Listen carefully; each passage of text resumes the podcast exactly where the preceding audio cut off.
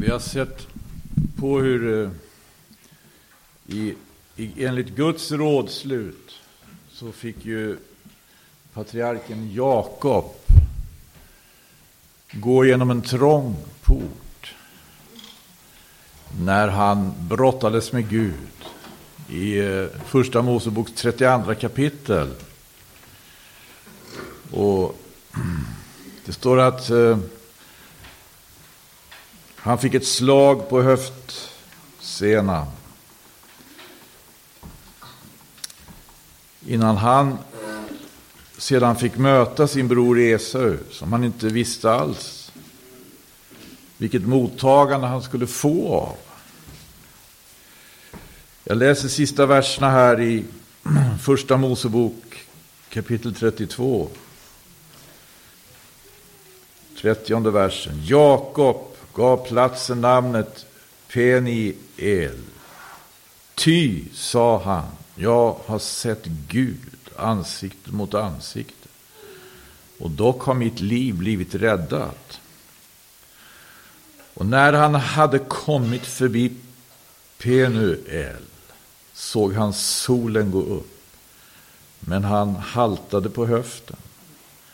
För den skull detta Israels barn ännu idag icke höftsena som ligger på höftleden. Därför nämligen att han gav Jakob ett slag på höftleden, på höftsena. Eh, ganska märklig känslighet då. När skulle det vara aktuellt att äta höftsenan? När, skulle, när man äter något djur då?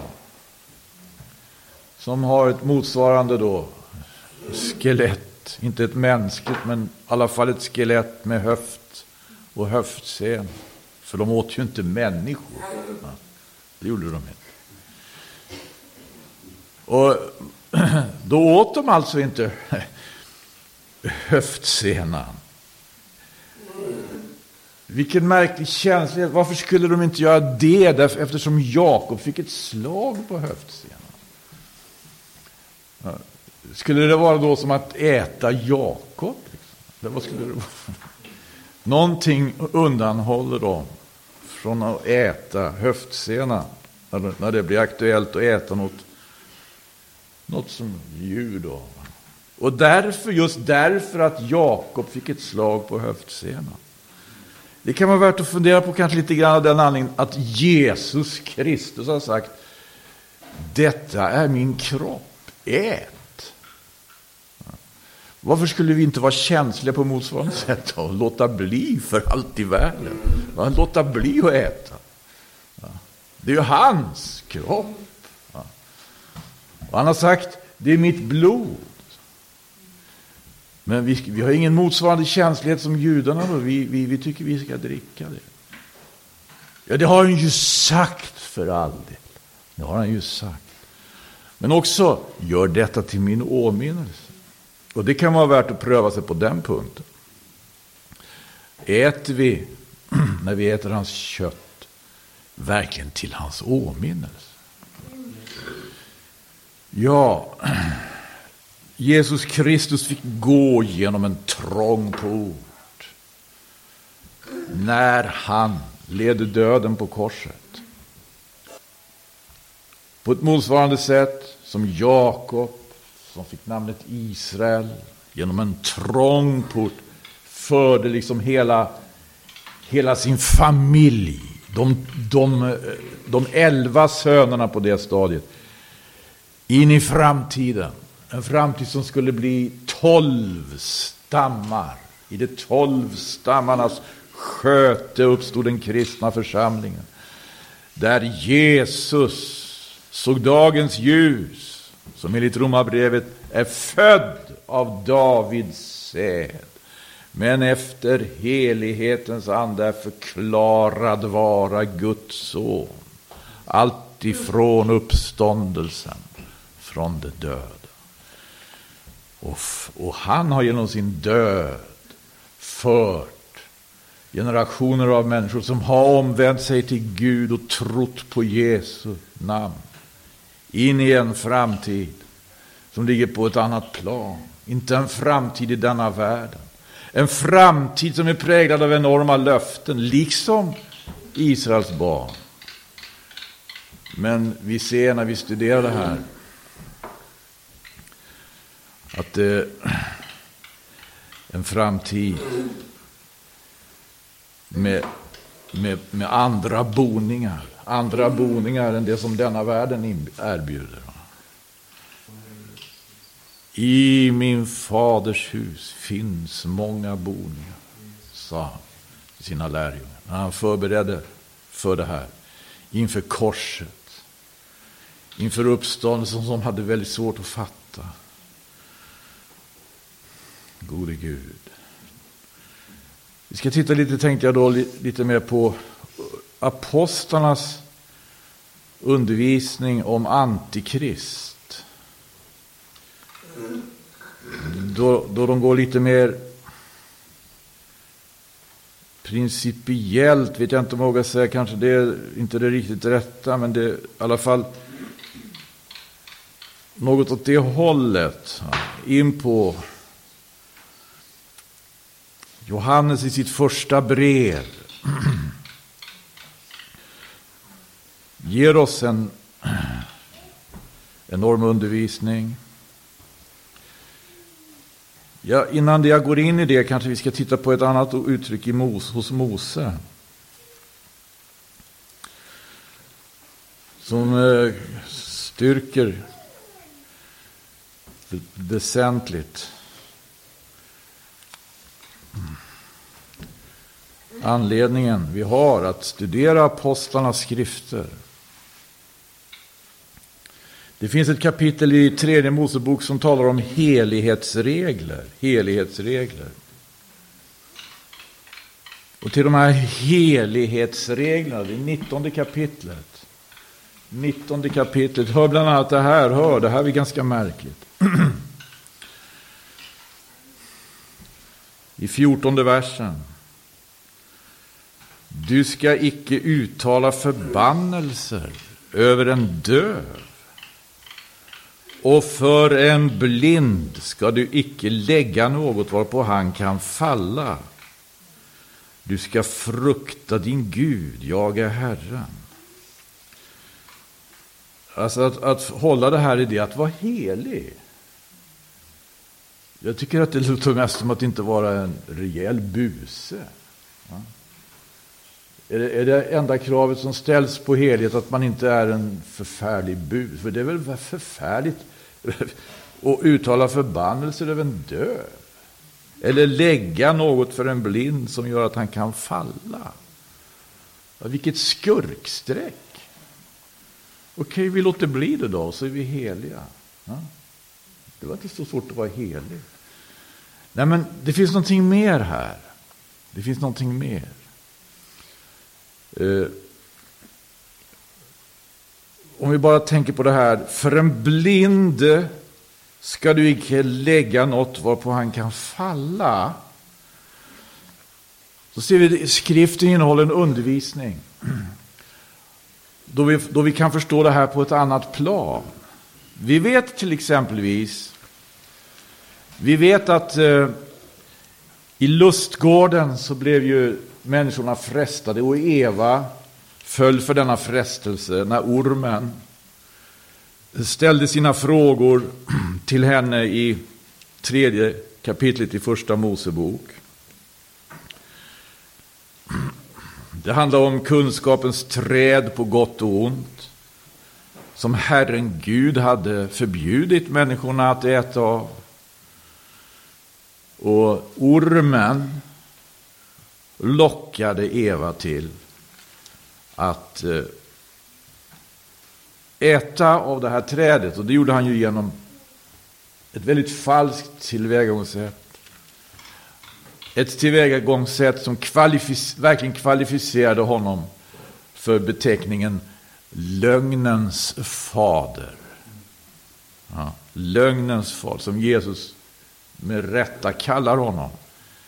Johannes evangeliets åttonde kapitel.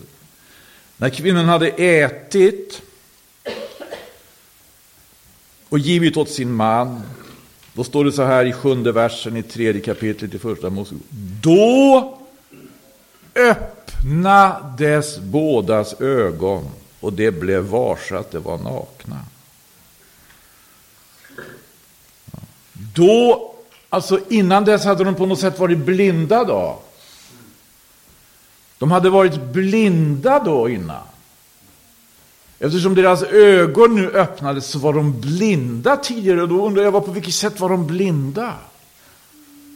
På vilket sätt var det de inte såg? Hon såg inte tidigare vad djävulen ville visa henne. Men det måste väl ändå vara en salig blindhet? En blindhet som har med trohet att göra. Trohet. En blindhet som har med oskuld att göra. Vilken salig och välsignad blindhet. Som inte ser det som den gamle ormen vill visa. Det var alltså det här som gjorde att människorna föll. Plötsligt så tedde sig det här som Eva förut inte visste någonting om. Hon visste ingenting om det här trädet. Det var Adam som hade fått informationen. Han hade fått informationen. Eva visste inget om det. Förrän ormen visade henne det. Hon visste någonting därför hon sa det träd som står mitt i lustgården. Det, det, det visste hon. Men hon visste inte att det var två träd där.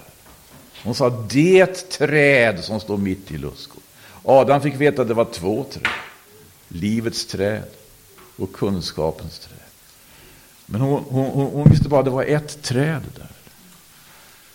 Och när ormen visade henne, då tedde sig trädet så storslaget. Det står i sjätte versen. Kvinnan såg att trädet var gott att äta av. Att det var en lust för ögonen, att det var ett ljuvligt träd. Eftersom man därav fick förstånd. Och hon tog av dess frukt och åt. Och hon gav jämväl åt sin man som var med henne och han åt. Då öppnades bådas ögon och det blev varse att det var nakna. Och jag tror att det är det här som Mose ute efter när han ger den här helhetsregeln. För en blind ska du icke lägga något varpå han kan falla. Det har med, det har med trohetens blindhet att göra. Det har med oskuldens blindhet att göra. Som inte ser det som den gamle ormen vill demonstrera. Och det, är väl därför också som aposteln Paulus skriver till Korintierna som han gör. I andra Korintierbrevets eh,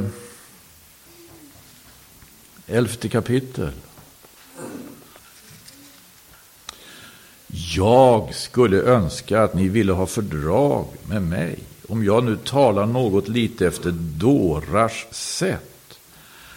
Dock, ni har helt visst fördrag med mig. För jag nitälskar för er så som Gud nitälskar. Och jag har trolovat er med Kristus och ingen annan. För att kunna ställa fram inför honom en ren jungfru. Men jag fruktar att så som ormen i sin illfundighet bedrog Eva, så ska till äventyrs också era sinnen fördärvas och dragas ifrån den uppriktiga troheten mot Kristus.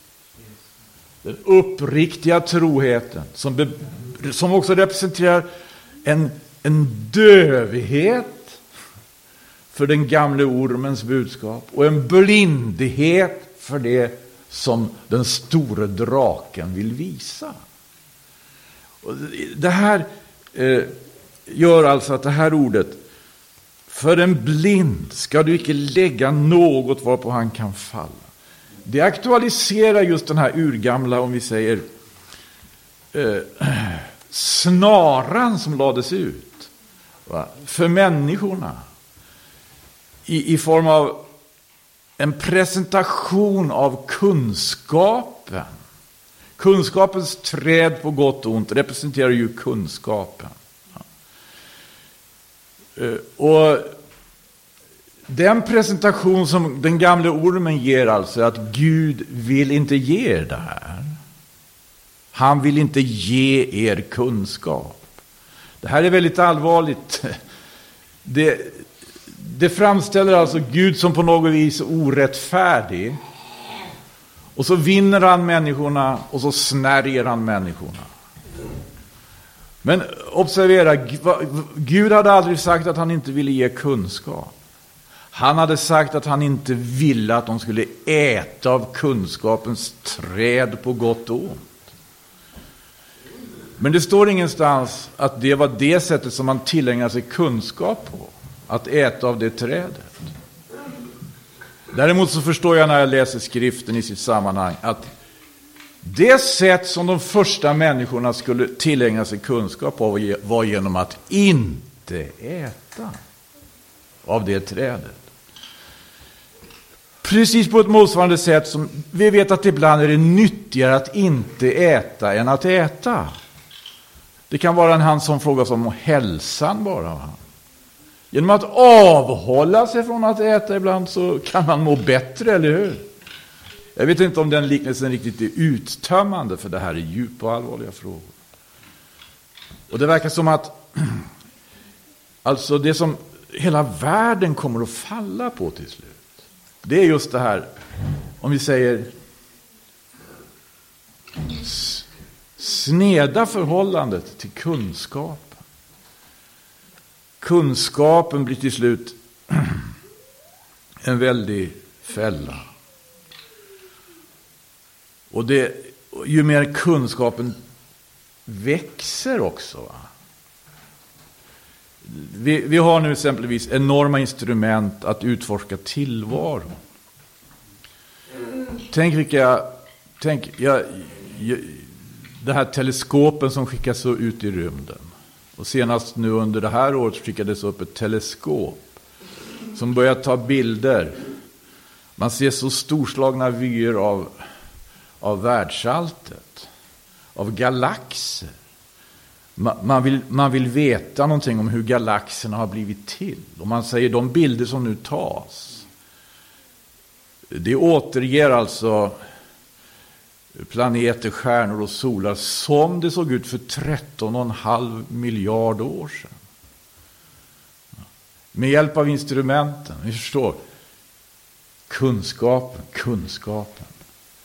Och andra instrument som man använder, kol 14-metoden, eller man, när man eh, hittar gamla benbitar. Vi vet att det var bara några år sedan så upptäckte man att det fanns fler, eh, som man nu, vetenskapen och eh, räknar och mäter, så fanns det fler mänskliga arter än kromagnon och neandertalare. Man har upptäckt någonting i Sibirien, kallas för denosivaner eller någonting. Och då hade man med kol 14-metoden hittat några benbitar, några benbitar som inte var större än en liten bit nagel men dessutom en tand. Och så använde man DNA för att konstatera att det tillhörde en flicka som var 13 och ett halvt år gammal. Av en mänsklig art som alltså inte tidigare varit upptäckt. Enligt utvecklingsläran. Vilken kunskap, vilken kunskap. Men det som gör apostlarnas undervisning så storslag. Tänk, det är det, det, det, är det personliga intrycket. Ingen människa har varit 13,5 miljard år tillbaka i tiden och kunnat se. Eller, eller 20 000 år tillbaka och kunnat möta.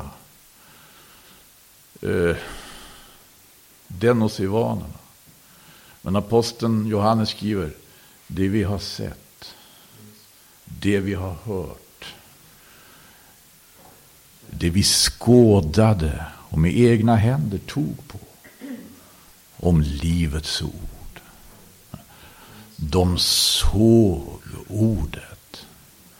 De hörde ordet. Själva De hörde och såg, tänk, som aposteln Paulus skriver till kolosserna. I honom finns visdomens och kunskapens alla skatter fördolda. De såg honom själva. De hörde honom själva. De kunde räcka ut sina händer och ta på honom. Honom, ordet, i vilken den vishet fanns och finns som har lagt jordens grund.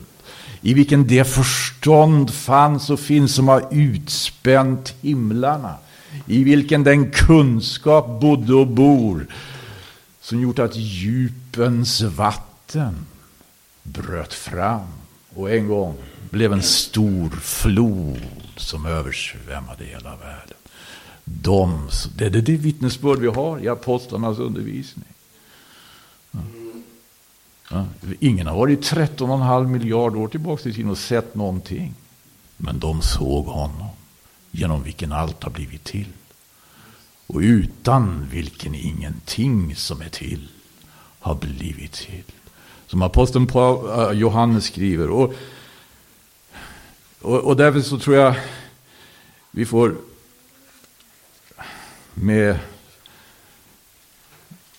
med, med den respekt som hör till detta läsa vad han har att skriva.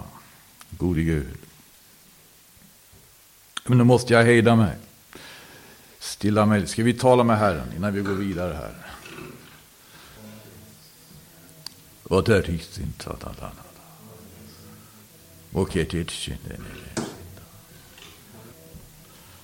Och du som är, och vi ber, halleluja. Vi tackar dig, du som uppenbarade för Mose i en törnbuske som brann av eld, dock icke blev förtärd. Medan hela Egypten stod där som en på den tiden så långt framskriden civilisation hade sånt ljus, men det var egyptiskt ljus. Nu uppenbarar sig den Gud som är ljus för Mose. Men för Egypten, det storslagna Egypten, blev det mörker. Tio plågor. Gode Gud, vi ber dig hjälp oss. Hjälp oss, Herre, i Jesu namn. Amen. Men i det här perspektivet så tror jag vi kan fundera på tredje Moseboks 19 kapitel 14 vers. För en blind ska du icke lägga någonting på vilket han kan falla. Att äga den här ursprungliga oskuldens blindhet trohetens blindhet och höra Jesus Kristus till. För vet du vad profeten säger om Jesus?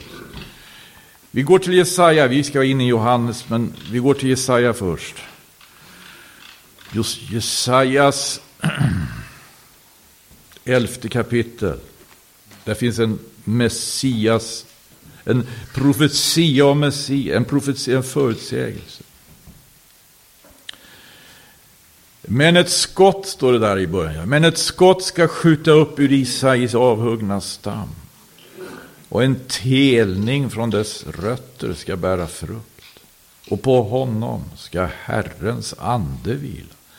Vishet och förståndsand, råds och starkhetsand, Herrens kunskaps och fruktansand. Han ska ha sitt välbehag i Herrens fruktan. Och han ska icke döma, eftersom ögonen se, ej heller skipa rätt, eftersom öronen hör. Han ska icke döma, eftersom ögonen se, eller skipa lag, eftersom öronen hör. Innan han lyssnar till sina egna öron, eller sina egna ögons vittnesbörd så lyssnar han till Gud. Ja. Den Gud som enligt första Samuelsboken ser till hjärtat. Aposteln Johannes undervisar i andra kapitlet i sitt första brev skriver han i 18 versen. Mina barn, nu är den yttersta tiden. Ni har ju hört att en antikrist ska komma och redan har många antikrister uppstått. Därav förstår vi att den yttersta tiden är inne. Från oss har det utgått, men det hörde icke till oss. För hade det hört till oss så hade det förblivit hos oss. Men det skulle bli uppenbart att icke alla höra till oss. Ni åter har mottagit smörjelse från den Helige och ni har alla kunskap. Har vi mottagit smörjelse från den Helige? Har vi mottagit smörjelse från den Helige? Ska vi ta vara på det? Ska vi vara rädda om det? Jag har skrivit till er, inte därför att ni icke känner sanning, utan därför att ni känner den och vet att ingen lögn kommer av sanning. Vilken är lögnaren om icke den som förnekar att Jesus är Kristus? Denne är antikrist, denne som förnekar Fadern och Sonen. Antikrist, lögnaren. Det kommer alltså en som på ett alldeles särskilt sätt kommer att vara en lögnare. Och det, det står också vad det här lögnen består i. Nämligen att förneka att Jesus är Kristus. Och då vet vi ju att här är ju naturligtvis den ursprungliga, om vi säger den ursprungliga förnekelse som mötte apostlarna när de predikade budskapet. Det var ju just den som mötte i, bland deras egna landsmän. Ja. Som verkligen ville bestrida den saken. För att, för att ge en bakgrund till det här så kanske vi ska läsa Jesajas 42 kapitel. Därför det finns alltså det finns ju bilden, om vi säger av Messias, bilden av Kristus som fanns hos judarna generellt. Den blev något ensidig. Om vi exempelvis läser i sammanhanget i 42 kapitlet i Jesajas bok. Så, så kan vi se här att det finns två sidor nämligen hos denne Jesus. Det heter från början i 42 kapitel, Se över min tjänare som jag uppehåller. Min utkorade till vilken min själ har behag. Över honom har jag låtit min ande komma. Han ska utbreda rätten bland nationerna. Han ska icke skria eller ropa och icke låta höra sin röst på gatorna. Ett brutet rör ska han icke sönderkrossa och en tynande veke ska han icke utsläcka, han ska i trofasthet utbreda rätten. Hans kraft ska icke förtyna eller brytas intill dess att han har grundat rätten på jorden. Havsländerna väntar efter hans lag. Här i det här kapitlet så möter alltså först den här bilden av Messias som verkligen överensstämmer med Herrens lidande tjänare. Som också vi, vi, vi hörde om tidigare under brödsbrytelsen som kommer i kapitel 53. Ödmjukheten, tjänandet, min tjänare. Ett brutet rör. Ska han inte, en människa kan vara som ett brutet rör. Han gick från den ene till den andra. Den ene var som ett brutet rör, den andra var som en tynande veke. Men han helade det brutna röret och han blåste fly i den tynande veken. Herrens smorde. Lite längre fram i samma kapitel så ser vi en annan bild här. Det heter så här i trettonde versen. Herren drar ut såsom en hjälte. Han äggar upp sig till iver såsom en krigare. Han uppger härskri. Han ropar högt och visar sin makt mot sina fiender. Ja. En helt annan bild här av Gud, av Guds vilja. Den tidigare hörd, rösten hördes inte på gatan, han stod inte och ropade och gorma. Men här kommer en som riktigt är krigisk. Och, och det här är det här återkommer. Alltså bilden av Messias som fanns hos judarna utvecklades efterhand till att bli en krigare. En krigare som David var. Inte en lidande, ödmjuk person som Jesus var. Som jag förstår saken. En krigare som kunde befria dem från det romerska oket. Och så kommer en som talar på ett sådant sätt och som utmanar dem så i hjärtegrunden att de bara inte kan annat än avsky honom och hata honom. Särskilt överste präster och äldste och skriftlärd. Och vilja göra sig kvitt honom. Vilket de också gjorde. Och när de hade gjort det så ville de ännu mindre höra talas om. Därför så blev ju reaktionen sådan som den blev. Till exempelvis i, i Thessalonika var det va? Om vi går till Apostlagärningarnas 17 kapitel. 17 kapitel. Där aposteln Paulus, dit aposteln Paulus kommer. Det står det for i början där, det for över Amfipolis och Apollonia och kom så till Thessalonika. Där hade judarna en synagoga i den gick Paulus in, så som hans sed var. Och under tre sabbater talade han där med dem i det han utgick ifrån skrifterna och utlade dem och bevisade att Messias måste lida och uppstå från de döda. Och han sa, hör här, denne Jesus som jag förkunnar för er är Messias. Alltså denne Jesus som jag förkunnar för er är Messias. Sa Paulus. Men vad skulle lögnaren säga? Ja, vilken var lögnaren då? Om inte den som förnekar att Jesus är Kristus. Eller att Jesus är Messias. Och se vilken reaktion som blev här då. Några av dem lät övertyga sig, tack och lov, och slöt sig till Paulus och Silas.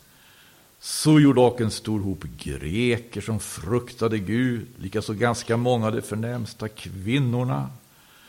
Då greps judarna av nitälskan och tog med sig allehanda dåligt folk ifrån gatan och ställde till folkskockning och oroligheter i staden och trängde fram mot Jasons hus och ville dra dem ut inför folket. Och vad reagerade de mot? De reagerade just mot det här, att Jesus skulle vara Messias. Det vill säga att Messias inte skulle vara en krigare. Det, det, det, här begreppet fanns ju så djupt hos judarna, men när de blev frälsta ur Egypten, när de stod på stranden på Röda havet, då stämde de ju upp den här lovsången. Miriam anförde kvinnorna i dans och slog på pukor och de sjöng Herren är en stridsman. Herren är hans namn. Häst och man störta han i havet. Men det här gäller också för Jesus. Va? När han dog på korset. Häst och man störta han i havet. Den gamla människan. Han tog med sig den gamla människan i sin död. Och evangelium predikas, då sägs det omvänd er, låt döpa er. Då ska ni få den heliga Ande. Vilken Gud har lovat åt alla dem som är honom lydiga. Och då förstod de och när den heliga Ande kommer till oss, då förstår vi det. Den är Jesus. Det, det, va, va, va? Jesus är Messias. Jesus, det stod så klart för den första församlingen och första kristna. Och det borde stå klart för kristna i alla tider. Vi borde i alla tider respektera det här förstahandsvittnesbördet. Mer än något annat. Vi såg honom, vi hörde honom. Men han förvarnar. Va? Ni har hört att en antikrist ska komma. 18 versen igen, andra kapitlet, Johannes första brev. Och redan har många antikrister uppstått. Redan har många antikrister uppstått. Här gör han alltså klart dels att en antikrist ska komma, dels att det ska komma många innan dess. Men vad de här antikristerna tillsammans med den slutgiltiga antikristen tillsammans ska stämma in i för något, det är ju det här att Jesus är inte Messias. Vilken är lögnaren? Och efterhand som tiden går och många antikrister kommer, det var på apostlarnas tid redan möjligt att konstatera att många antikrister, så, så förstår vi att det har pågått alltså ett lögnens arbete genom århundraden och årtusenden. Som går ut på alltså att, eh, att manipulera bort, om vi säger som så, trixa bort eh, Jesus, den rätte Jesus. Som inte längre fattar honom på det sätt vi bör. Och så småningom göra så att säga saken väldigt oklar. Vem egentligen Jesus är. Och när det blir oklart vem Jesus är, ja, då är det inte långt till att det presenteras ett alternativ. då. Han skriver många antikrit. Och det här tycker jag också det är skakande att tänka. När vi läser Gamla Testamentet så läser vi om profeterna. Och Herrens tjänare Jakob skriver vi ska ta profeterna som talade i Herrens namn till våra förebilder. Vad det gäller att uthärda lidande och visa tålamod. Den ene profeten efter den andra uppträdde, vi kan läsa om dem. Och alla de här profeterna tillsammans, var och en av dem ger oss något intryck som så småningom kommer alltså till fullbordan i Jesus. För alla Guds löften, står det att Paulus skriver, alla Guds löften så många det är, har i honom, i Jesus, fått sitt ja. Därför får det och genom honom sitt amen. På det att Gud må bli ärad genom oss. Men här ger oss alltså aposteln Paulus, eh, Johannes, ursäkta, en undervisning om att många antikrister uppträder. Många antikrister som metodiskt kommer gå in för att underminera den rätta bilden av att Jesus är Messias. Och så småningom läggs en väldigt ödesdiger grund för den stora antikristen att träda fram på. Den store slutgiltige. Därför om församlingen talar om att någon ska komma i denna världen som ska vara en stor hjälte och en stor ledare och en messiasgestalt. Då ljuger församlingen. Det kommer ingen sån. Det gamla testamentets profeter förutsade med rätta den som skulle komma för att lida, dö, uppstå. Men församlingen har ingen annan Herre och Messias än han. Och när han kommer så kommer han inte som en stor personlighet i världen. Som ska liksom leda världen in i fred och goda till han kommer står det på himmelens skyar. Och när han kommer på himmelens skyar då kommer han som en krigare. Då kommer han som en krigare. Då kommer han med sina mångtusen heliga för att hålla dom över allt. Enligt den urgamla Henoks profetian som Judas i sitt brev citerar. Vet du, då kommer han. Som Jesaja också skriver under 63 kapitel. Som kommer från Edom, från Bosra i högröda kläder. Och då kommer det gamla judafolket att möta sin Messias. Som broder Esau, det kristnas Jesus. Som de alla tider har haft ett sånt avigt förhållande till. Som ett gudaväsen. Som, ett, som vi läser att Jakob, Israel, mötte sin broder Esau i Första Moseboks 34 kapitel som ett gudaväsen. Den församlingen, vad kommer den att vara då?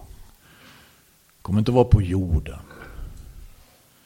Utan som vi vet att aposteln Paulus skriver. Men vi väntar på de här händelserna ska vi se till att vi inte är någon till en stötesten. Vare sig judar som församlas till sitt land. Eller hedningar, nationer som församlas till Antikrist. Eller Guds församling som församlas till honom. Som kommer på skyn. Herre hjälp oss. Eh, det här skulle man vilja gå in i lite mer nu här. Och titta på. Ja, det kanske vi hinner göra också. Lite till här. Jag ska inte lämna en annan sak obeaktad. För när Johannes undervisar om Antikrist. I andra kapitlet så undervisar han om många antikrister som kommer före den slutgiltiga. Den slutgiltigt stannar vi inför igår när vi läste Uppenbarelsebokens trettonde kapitel. Han, Johannes skriver också om en annan sida av Antikrist. Inte många antikrister och den slutgiltiga utan Antikrists ande. Det gör han i fjärde kapitlet. I samma brev. Och det heter så här, jag läser från början. Mina älskade, tro icke var och en ande, utan pröva andarna, huruvida de är av Gud. För många falska profeter har gått ut i världen. Och så skriver 1917 lite klantigt här, slarvigt. De blandar ihop, av någon anledning, budskapet i andra kapitlet och försöker kombinera det med det som egentligen är Johannes budskap. Därför om jag läser Försöker komma underfund med grundtexten, läser Karl XII, läser eh, King James. Så står det så här. Därpå ska ni känna igen Guds ande. Var och en ande som bekänner Jesus Kristus kommen i köttet. Han är av Gud. Och så kommer nästa då. Men var och en ande som icke bekänner Jesus Kristus kommen i köttet. Han är icke av Gud. Den anden är antikrists ande. Det här alltså, det handlar om att inte riktigt erkänna att han blev människa. Och därmed också inte riktigt erkänna att han dog. Vilket är så avgörande för vår frälsning. Att han dog på korset. Att han satte en gräns för den gamla människan med hennes alla överträdelser. Enligt Daniels profetia också, Daniels bokens nionde kapitel. En gräns sattes för överträdelsen. Och synderna fick en ände. Och missgärningen blev försonad. Och en evig rättfärdighet frambragt. Pris Gud. Och en hög, helig helgedom blev smord. Daniel 9. Det har blivit mycket nu bibelcitat och vi kanske måste vila lite grann och besinna och beakta det här. Var och en för sig, va? i sin kammare. Vi uppmanas till det. När du vill bedja, går du in till din kammare och be till din fader i fördold. Som ser i det fördold. Då ska din fader som ser i det fördold vedergälla dig i det uppenbara. Men vi ska också kunna bedja tillsammans. Ska vi tacka Gud Ta med oss någon i bön här. Avslutningsvis. Amen.